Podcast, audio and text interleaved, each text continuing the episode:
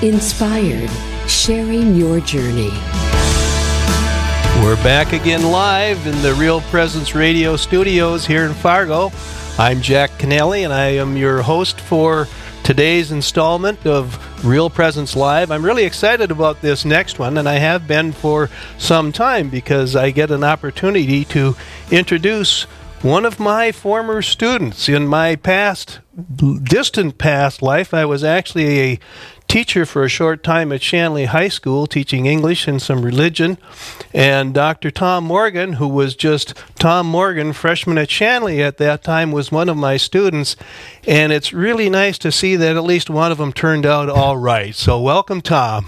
Thank you, Jack. Okay, now praying with his patients has led to miraculous outcomes in uh, Dr. Morgan's practice. And uh, we're going to let him talk about uh, his decision to let faith lead his practice and what has happened as a result. You know, during this session, and I'm really looking forward to it. I know we have talked about it before. You talked to my company at one of our retreats, and it was a, a great uh, a great presentation that was well received and uh, very inspirational. And it really does show how prayer can work, even though I'm sure in your practice you kind of have to be a little bit careful about how you approach it. But before we go there, why don't you just tell us a little bit about yourself? Well, hi to everyone. It's great to be here.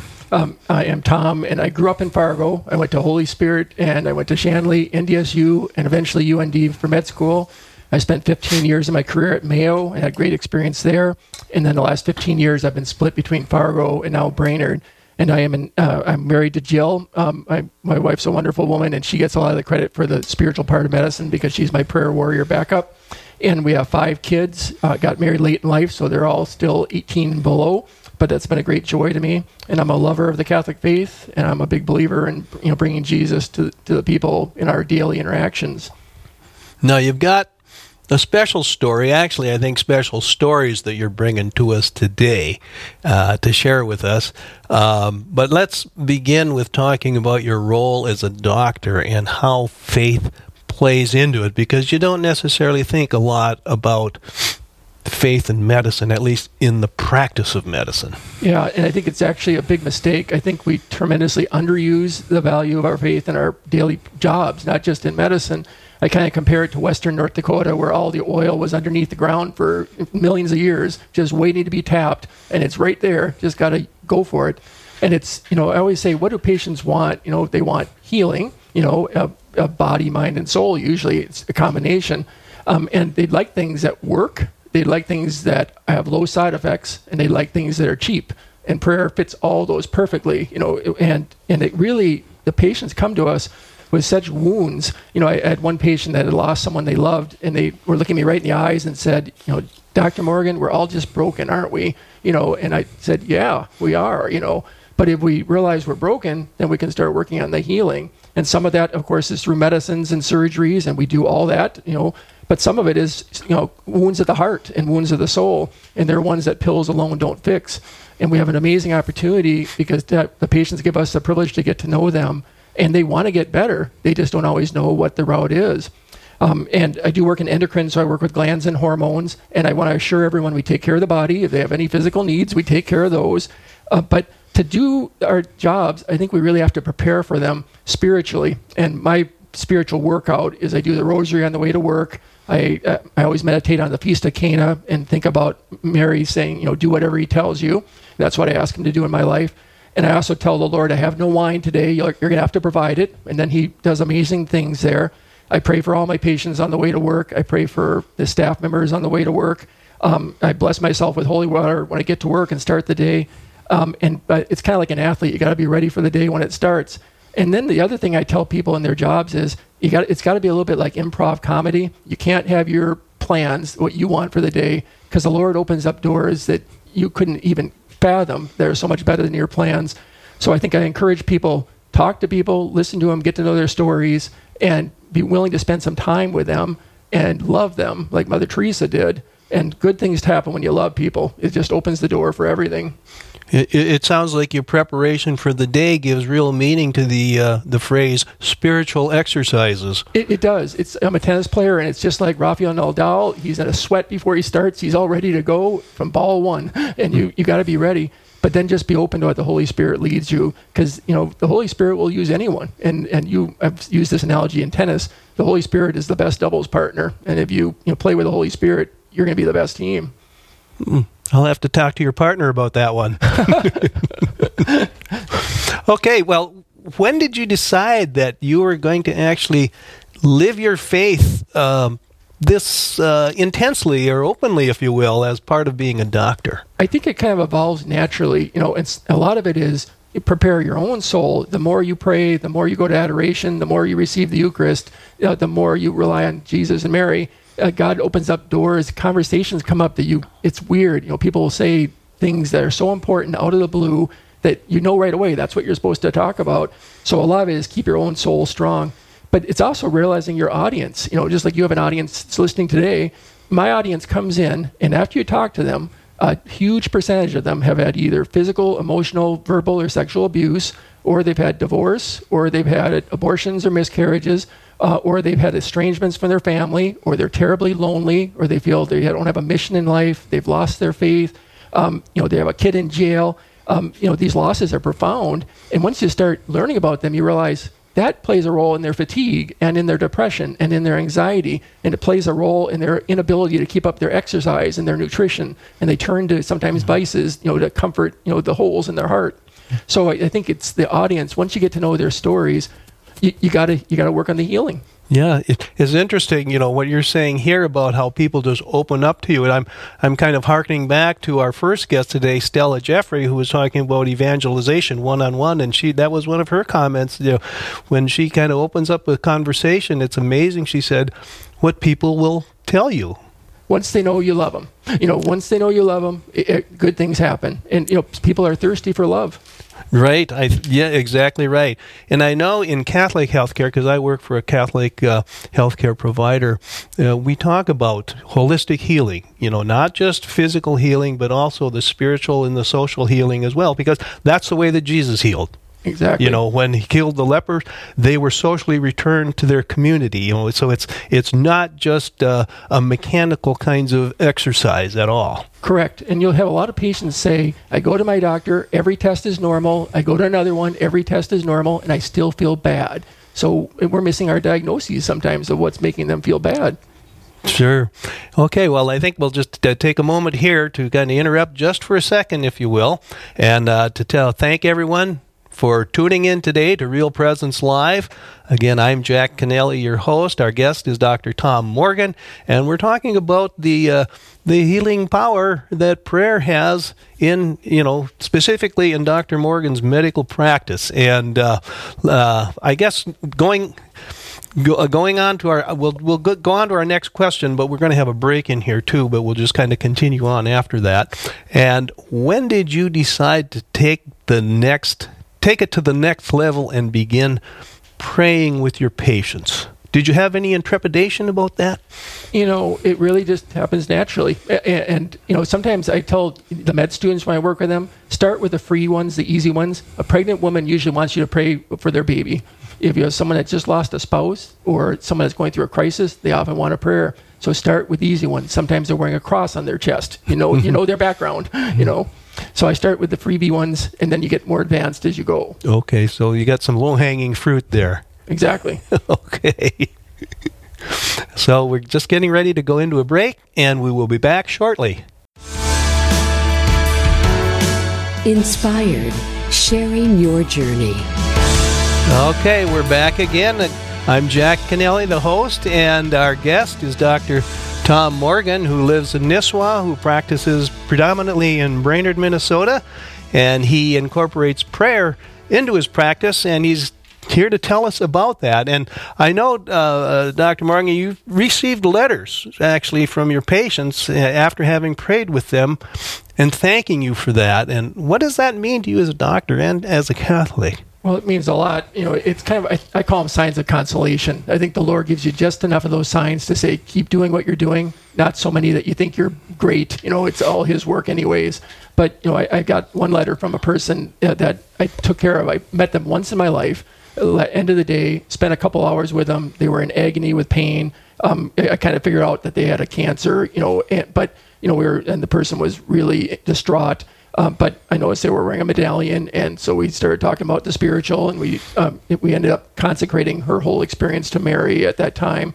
And I didn't hear from her for seven years, and then she sent a letter out of the blue saying, "I just need you to know. Here's what happened afterwards. You know, I was thinking I was dying. I felt like I was dying. I was gonna feel like I was gonna give up." And then you started talking about Mary, and we consecrated to Mary, and I knew immediately I was going to be all right. And then I went to see the cancer specialist and I got a remission. And here's what I've been doing with the rest of my life. And she's doing all these great things with her life. And, and it's interesting. It's like the prayer thing meant as much, you know, as, you know, the, the cancer thing. And I've had a couple of cancer patients, actually several, that, you know, I diagnose their cancer, we get them in remission, and they come back and they say, You're the only one that ever prays with me. Or, you know, the prayer made the difference, you know. And, and you'd think as a doctor, they're going to talk about, You made a good diagnosis, you made a good treatment, but the prayer was what mattered to them. And it's amazing how many people say, You're the only one that prays with me. No other doctor prays with me. And I, I tell people this, you know, I don't pray with every patient. I, I, trust the Holy Spirit to guide the conversation where Holy Spirit wants it to go. But I've asked thousands of patients if they want a prayer. I've been turned down five times. Mm-hmm. You know, mm-hmm. so it's way less than one percent. If, if, I had 99 plus percent compliance on all my medical treatments, it'd be amazing. You know, yeah. so almost everyone wants it, and and they seem to value it and I'll go I'll go into a restaurant and a waitress will tap me on the shoulder and say, "You took care of my family member, and you know you cured their tumor, but you prayed with them. You know, that meant so much to us that you prayed with them." And and and some come in and say, "You know, I'm pregnant, you know, and I like my doctor." But I want a doctor that's going to pray with me. I heard you pray with your patients, so I'm, I'm coming to you because I want you to pray with me for my baby and stuff and take care of my endocrine problem. Um, and you know, so you hear these stories, and you know, and the tears that come into their eyes when they prayed, and when they hear that they're a child of God and God loves them and there's second chances and there's mercy, you know, um, it's amazing. You know, you can literally feel the Holy Spirit in the room. Right. It's interesting when you talk about this crying need that people have out there, this desire for it. But I would suspect that in the medical community, you are a bit of an outlier. It's true, you know, and even you know, it's it's interesting though. It can grow in your own colleagues because I trade notes with some of the NPs and PAs, and some of them say they're starting to incorporate that now. And I always tell people, don't forget about your colleagues. They're suffering and hurting too. I had a, a colleague that told me that kind of their faith was down, and their anxiety was high. I suggested that they pray the rosary, even though they're not Catholic. And they came back to me a few months later and they said, well, I was really skeptical on that, but it works, you know. and, and, and I've had some non-Catholics that I've advised to go to adoration, and they've gone to adoration, and their lives start to blossom. You know, it's like once you see the real deal, the Eucharist, your life changes. So it's you know, in some ways, I'm just like a, a traffic sign saying, you know, go here, you know, go here, and and then Jesus takes them. Right. Yeah. Like you know, uh, when it comes to those kind of things, you know, Jesus is the physician and the healer. Now, I understand. I know you've got some kind of miraculous stories too. And uh, can you share yeah, a couple of those with us? I, I, can. You know, I work with a lot of abuse victims, and it, the d- wounds are devastating. They're often not talked about. They're often 20, 30, 40 years old and not healed. And when you work with some of them and tell them, you know, first of all, you tell them how sorry you are for them. You wish you could have protected them. Them, they didn't deserve it. But you know, and if necessary, you get them to counselors, you get them to psychologists if you need to. But I try to work in the faith too, and that's often the prayers together that you start them, you know, just healing, and you can see it. And then if you work with them over time, you see them go from you know angry or uh, upset to having peace. And I remember one person told me, my heart feels so much lighter, you know, now. And they started doing all this good stuff in their family and healing family wounds. So once one starts heading in the right direction, it goes downstream in the family. So I, I always love it when you see those healings through the intergenerational wounds. Um, I had another person that I, I grew to love as a patient that I took care of. They had a tumor. We cured that. I became friends with them. I left the area. Years later, they sent me a note saying, I've been diagnosed with an aggressive cancer. You know, um, just wanted you to know. So I didn't know what to do. I'd never had really spiritual talks with her. But I sent her a you know, picture of the Divine Mercy and a statue of uh, Mary holding Jesus. I thought, she knows I love her. I, I, don't even, I have no idea what her faith is. Didn't hear from her for months. Finally got a letter back saying, I was going to quit the treatment. I was feeling sick as a dog. I was going to give up. And, and then my wife always loves this line that she says in the letter. And then Jesus came to my home. And she said, once I got the statue and the picture of Jesus, I decided to go on. I got a remission. They lived a few years after that, got to see some important family events. So just the, a picture of Jesus, you know, can change someone's life. And I've had another one that I just you know, was making the sign of the cross, you know, uh, as I did my prayer for them. They had an easy situation to pray for. And they said at the end of the prayer, "Are you Catholic?" They said, "Yes, I'm Catholic." You know, and, and, so we started talking about their experience, and they were raised Catholic, but never received the sacraments. So I started talking about, you know, maybe it's time to come into the church. Are you interested? And we had a long talk, and I referred them to a good priest in the in the parish, and they went through RCIA, and their kids started going that route. I, I have several experiences like that where you just start to say, you know, maybe it's time to come back, you know. And and the other thing too is I try to always be fair. You know, if, if someone's a good Lutheran, I'll point them to their Lutheran pastor. you know, mm-hmm. if someone's you know a good Protestant, I'll point them there. You know, God will take them in the right direction. But it's amazing, and once you start talking to these people, a lot of them, you know, you start talking about the shambles of their life, and then you start kind of gently talking about the Lord or you know inferring it, and they say, I've been thinking about maybe I need to go back to church, you know. So it's almost like they know it, you know. Um, and uh, that also, also happens with young women. I have a, I have kind of a, a, ministry of young women. I always want to build their dignity. I think there's a lot of loser guys that try to use them and, and, and take advantage of them. So I always try to build them up. And I always tell them, don't get married until you have peace, and the right guy will wait for you. Da da da.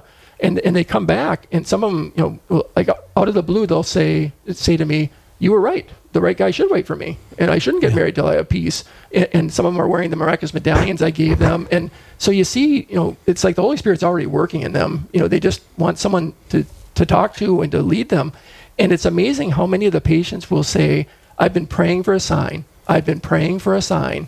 I've been praying for a sign, and I got it today." You know, and and and it's wonderful. You know, like that's what the Lord wanted for them today, um, and and uh, it's beautiful. You know, you, and it inspires me the other thing I will mention is we're all linked together. Um, I ask many of the patients to say one prayer a day for all the patients and one prayer a day for all the staff, and many of them do, and that's why I think some of these doors open up. Some of them say when they take their thyroid pill, they say the prayer for me that day. Some of them know I have a kid that has some issues, and they pray for my kid and ask how he's doing. I'm just I'm just a sinner and a weak guy like the rest of them, and I think they like it when they know you're you've got some issues in your life. You know, I'm not a perfect dad. I'm not a perfect spouse. I'm not a perfect doctor. Um, you know, you're on the same playing field as them. Um, the other subjects I really like talking about is mercy. You know, and I'll talk briefly about miscarriage, abortion. But I have tons of women that I ask them, "Have you had any pregnancy losses?" And I just use losses. I let them decide if they want to say anything. And a ton of them say, "I've had an abortion." And I usually say, "You know, well, how are you doing with that?" Kind of open-ended question. And many of them say, I regret it. I regret it every day. You know, they hang their head, you know, they start to cry. And it always leads to a talk about the Lord's mercy. You know, when I always talk about the prodigal son, I talk about the woman caught in adultery, eh, eh, the woman at the well. And I tell them, everyone needs the Lord's mercy or we're toast. You know, everyone's in the same boat. And and I tell them if they're Catholic, go to confession and trust in His mercy. If you're not, do your private confession and trust in His mercy. But and then I tell them name your child. You know, if you feel called to, and some of them come back and tell me the name they chose for their child, and they're smiling and beaming, and uh, and I tell them that child I think can be their intercessor. You know, both both for miscarriages and abortions. Um, you know, so I, I try to remind them of that, and I tell them about my wife's seven miscarriages, so they realize he understands what he's talking about. So you know, it's beautiful when you can talk about mercy. You know, and and uh, and the tears always come. I, I've had one patient came to me and they said I was referred to you, and and my friend said you'll love him, but he's going to make you cry. You know, mm-hmm. um, and because we talk about important things, mm-hmm. you know, and that's we should cry, you know, and and that was you know we need to cry. And I kind of remind people who are grieving, you know, Jesus wept. You know, when Lazarus died, and he knew he was going to raise him in 20 minutes, and Jesus wept. You know, um, so this is the type of thing that happens all the time. T- tell us about you had once mentioned before you have almost a spiritual early warning system. Yeah. So for that, uh, you know, I found that when I go to adoration, it gets me ready for, you know, usually there's big encounters after adoration. So I highly encourage anyone that's willing to spend a couple minutes in front of the Eucharist, you will get fruit. But I often get awakened, awoken at 3 a.m. And at first I thought maybe I'm just having a bad night. But I started to realize a pattern where the next day I would see someone that had terrible abuse story or they had um, multiple abortions, or they had um, you know just horrible loss of faith, and and it was weird. The subjects come up naturally, easily, sometimes totally off cue, where they bring up something I'm not even asking about, and it's like the Lord getting ready to spread the divine mercy, you know, and it, I'm, I'm ready for it. Yes, uh, I, I, thought that early warning system is neat because it gives you an opportunity to kind of spiritually fortify even a little bit more, even though you might not know what's what's what's uh, what's coming at you that day, but you know that it's going to be something big. Exactly. Yeah, that, that's great. And uh, again, uh, for your listeners, we are uh, talking with Dr. Tom Morgan about how he incorporates prayer into his medical practice.